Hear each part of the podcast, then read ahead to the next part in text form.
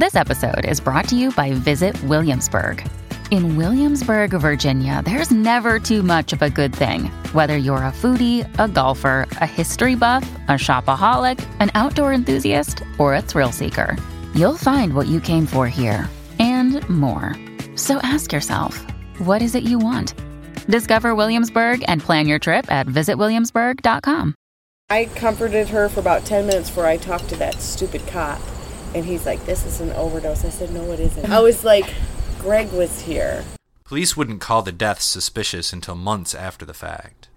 But on the February afternoon when Martha Agnew was found dead, her family knew better. I was like, He did this. It's Greg Agnew. And a beautiful redheaded cop came up and she heard me saying that and she asked and she went in and she was out within two seconds and said who's your who's that in there i said that's martha agnew martha waters it's a red officer that knew of his past and, Okay. and sealed everything and um, then we just waited This is Michigan Crime Stories.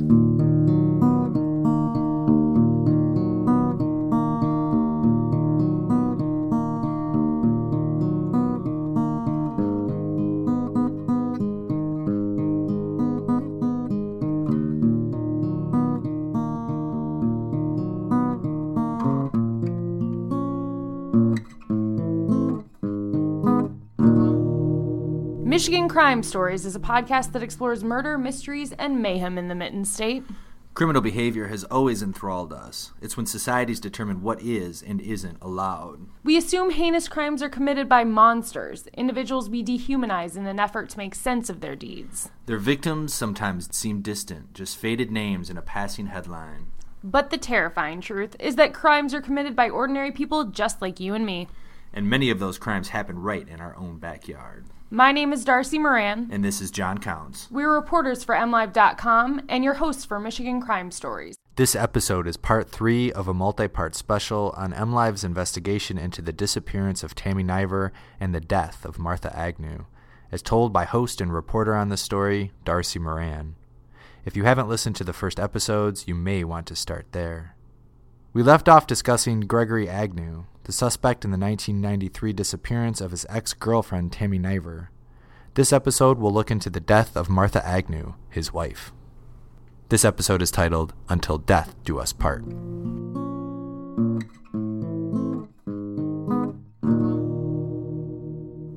Martha Agnew usually wasn't late. In fact, she was often early. That's why her daughter, Kristen McGeorge, got up a few hours in advance of her mom's slated arrival to pick up her grandson at 11 a.m., February 17th, 2018. But Martha Agnew never showed up. Here's Kristen McGeorge with her sister, Michelle Singh. There's something wrong with mom. There's something wrong. Like I need to go check on it. There's something wrong. And then when I got there, I saw a car. I knew that there was something wrong. She is telling me, Mom's dead. I think Mom's dead. I think something's wrong. I mean, that bad. Growing up in the Ypsilanti area, Martha Agnew, then Martha Waters, was a protective big sister. That's according to her sisters, Donna Shaw and Sheila Soboleski. She went to Catholic school, a local high school, and community college before eventually getting her degree in criminal justice from Eastern Michigan University. She wanted to work as a parole officer, but eventually went into marketing before becoming an SAT essay grader down the line. Like Tammy Niver, Martha was a young mom. She had her eldest child not long after graduation with her high school sweetheart, whom she briefly married. That's where the name McGeorge comes from. She was a devoted mom, bubbly and endlessly kind. She was known for her famous banana pudding and her ability to strike up a conversation anywhere she went. She accepted everybody. accepted everyone. no matter what Didn't matter color, what their- they looked like, what they were they- wearing, how they talked. They She was every one of our friends' us. moms. I mean, all of our friends our friends' her, mom, "Hey, Mom." our friends Well, lost a, a mom too. You know, we, we lost our mother obviously, but she, She was a there. gem. She really Yeah. was, and you don't, you know, and sometimes you don't realize how people are in your life, but then you lose them in such a way, Yeah. and you realize what a gem they were. Yeah. There wasn't a better. There wasn't a better person. She and Greg were together for about 25 years. As we told you in a previous episode, the couple got married in 2014, shortly after police had tried to arrest Gregory Agnew for the murder of his ex girlfriend, Tammy Niver. In fall 2017, however, Gregory Agnew filed for divorce. He accused her of cheating.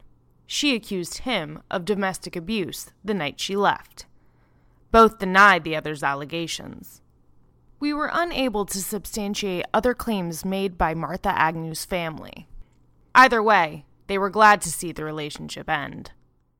Yeah, She was happy. She was free. She looked the healthiest She she was ever looked on in her entire life when she finally and walked away from him. So great. She had, yeah, she had. I've never felt more safe and She happy lost some ever. weight. She was healthy. Her I mean, face she was. was clear. But in January 2018, something odd occurred. As court dates for the divorce drew closer, Gregory Agnew posted photos and video on Facebook of the couple's wedding years before. In the photos, you could see Martha Agnew beam in a purple dress while holding white flowers. In a video, you could see Greg Agnew swoop in to kiss and hug her at the end of the ceremony. For a number of reasons, Martha's sisters were worried. Greg Agnew had access to the home where Martha was living. You see, the divorce case was still going, and a judge had ordered the pair split access to two residences in Ypsilanti Township's West Willow neighborhood. Gregory Agnew was granted access from 10 a.m. to 7 p.m. daily to the Eugene Street address, provided by insurance in wake of a fire at a marital home. Martha Agnew had access overnight, but she stayed with her daughter instead. That is, until a few weeks before her death. Like I said earlier, Kristen McGeorge had expected to see her mom that day on February 17th. When she didn't arrive and didn't pick up her phone, Kristen went looking for her. She tried to get into the Eugene home, and she started calling Greg to let her in. After some back and forth, he eventually arrived and unlocked the door. So I ran straight in. I did. Sort of like I while I was running in, but still I saw the TV was on. There was a blanket on the couch. Um, the, there wasn't coffee yet, and but still I still just ran straight to the room that I knew she slept in. That's when she saw When her I mom and turned around and ran back out. In that room, and then you, you got out of there. Yeah, I, well, I fell in the kitchen. And that's when That's I called when her, her- and then that's when my dad grabbed me, and we we, we both went outside. So he carried you out? No, he didn't carry me out. He grabbed me. He picked me up, and then we both went out. And then that's I was on the phone nine one one. Um, I was trying to call while I was walking out, and he got in his truck and left. Left her there with her mother's body. 49 year old Martha Agnew was dead. Police were called about 1.45 p.m. that day. Family was called too. It's always there. the image is always go away. The whole card, all I'm saying is my mom, my mom, my mom, my mom. I couldn't And even then- talk to you. All I talked to was man. I talked to you and you were in shock, and you yelled, "No, no, Donna, no!" And my I- husband said, I kept Tell saying me no. no, no, He'll this get didn't it. happen. he'll Yeah, get she it. kept saying, We know he did it. We know he did it. There were needles at the scene, which explains why police initially thought it was an overdose. But months later, the medical examiner ruled the death a homicide. The cause? Strangulation. Martha Agnew did have heroin and fentanyl in her system, but she also had blunt force injuries and defensive wounds on her hands. That's according to the same detectives who'd tried to arrest Gregory Agnew years before. The same ones he'd sued. Here's John Counts again. Detective Craig Risenen would tell a judge that Gregory Agnew's DNA was under Martha's fingernails and on a syringe collected at the scene. Agnew was arrested within hours that same day, July 26th, by Detective Michael Babbage and U.S. Marshals. At a later court appearance, a prosecutor and a defense attorney would spar over details of the death and arrest. Uh, The reality is, is that this was a premeditated first-degree murder that was conducted by Mr. Agnew with the intent of having it appear as though it was a drug overdose. all of those, uh, thankfully, the Michigan State Crime Lab was able to process the scene and they uncovered uh, the evidence of the staging as well as uh, using their scientific techniques, were able to uh, uncover also uh, the amount of blood that was cleaned up at the scene. After this incident, Your Honor, and I mean immediately after uh, Miss Agnew's body being located, Mr. Agnew disappeared, and law enforcement was unable to locate him for at least three days. This defendant took elaborate steps to conceal his location, including disposing of his cell phone, um, replacing that cell phone, using uh, separate SIM cards. So he's obviously skilled uh, in, in the, uh, the methods that the police would use to try to track him. The fact that he was, quote, missing for two or three days, what he was was in a state of shock recovering. He didn't go anywhere. He was arrested where he would, at either his home or in the area. He was there. He didn't flee. And as I indicated, he just paid the real estate taxes a day or two before. He had no intention of going anywhere. Gregory Agnew's attorney, Ronald R. Gold, has questioned why it took so long for police to bring charges against his client if they had such strong evidence. He also said it's not unusual for a wife to have her husband's DNA on her. He said, quote, I'm telling you that either there's an explanation for it or it's very suspicious in my mind, suspicious on the police officer's end. As of the publication of this episode on October 8th, 2018, Gregory Agnew's case was still going through the court system. He's charged with open murder and is being held without bond. Despite pleas of innocence, Martha Agnew's family still believes their once beloved stepfather killed their matriarch. When asked why, they said this. Because she was scared of him, because she told me that. I mean, the history with Tammy. She was friends with Tammy. I'm going to go there. We'll go there next time on Michigan Crime Stories.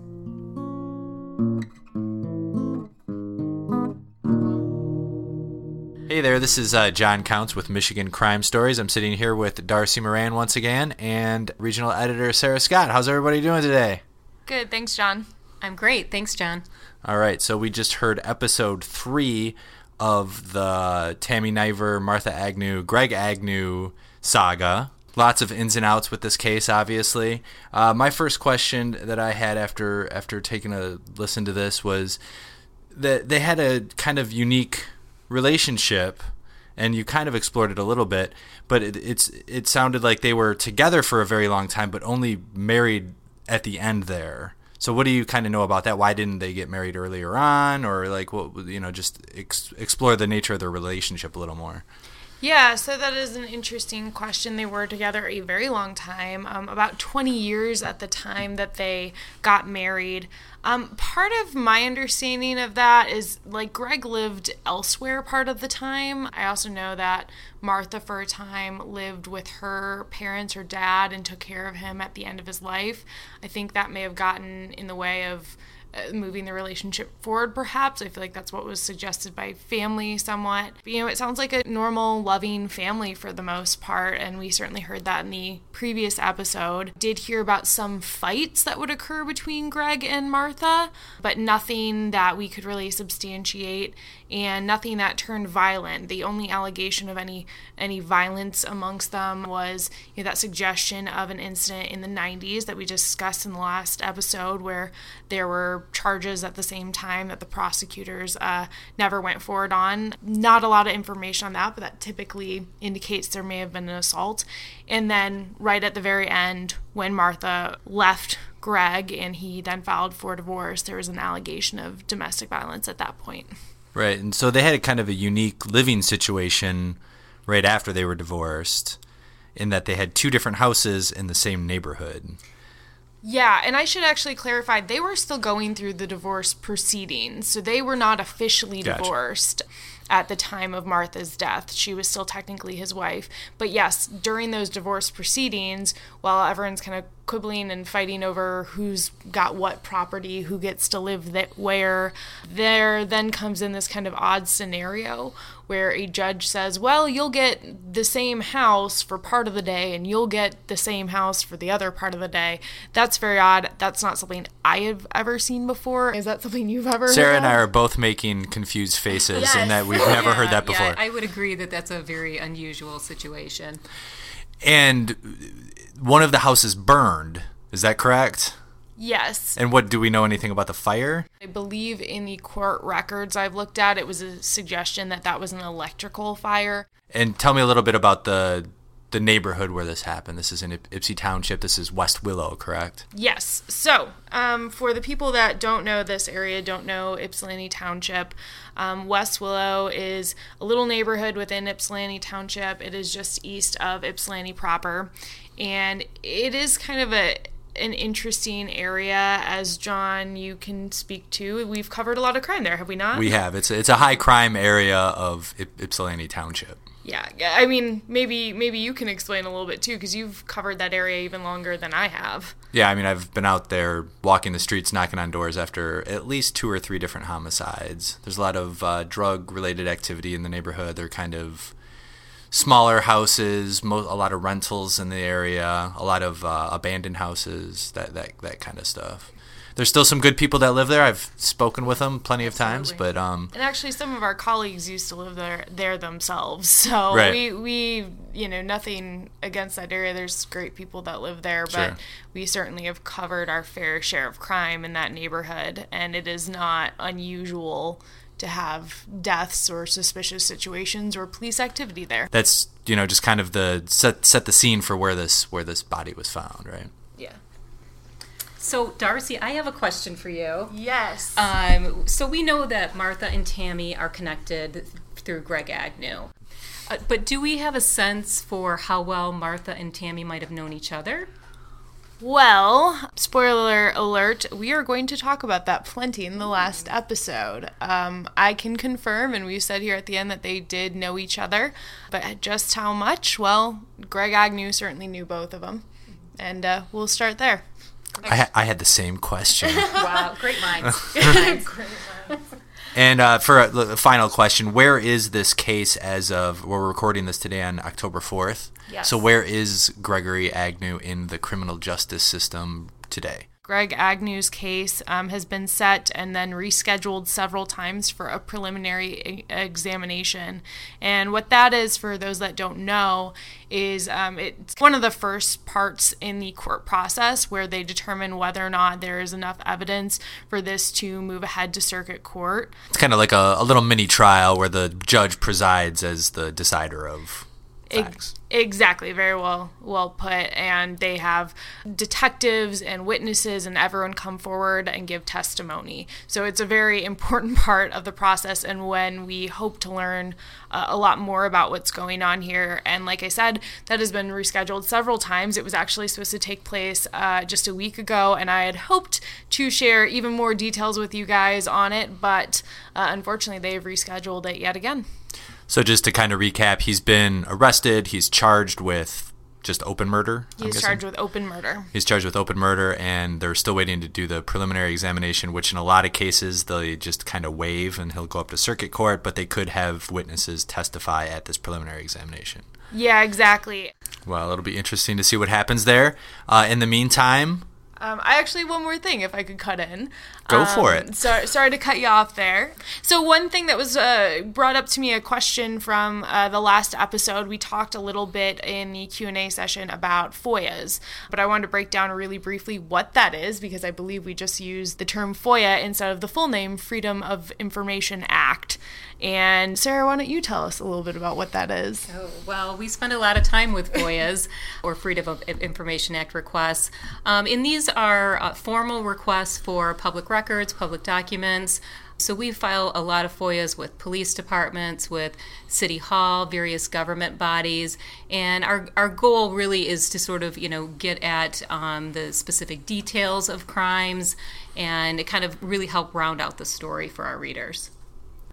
Well, it's certainly been a complex case, and we're going to continue to tell you the whole story about it in the next episode, which will be our final episode, right? Yes, our final episode for this season of Michigan Crime Stories. All right. Well, I'll cap it off and say goodbye. Yes, thank you. And thanks, Sarah. You're welcome. Thank you. All right. Until next time. Thanks to Martha Agnew's family and Ronald Gold for speaking with us. And thanks to you for listening. If you have any questions about the story of Tammy Niver or Martha Agnew ahead of our next installment, feel free to give me a shout at dmoran at mlive.com. We may read and answer your questions on the next episode. Again, that's D M O R A N at mlive.com. I'm Darcy Moran, and this is Michigan Crime Stories. Next, on the season finale of Michigan Crime Stories. It was our dad's car that Martha was borrowing that was found at the scene. The police came to our house that morning mm-hmm. and they knocked on the door. Stay tuned.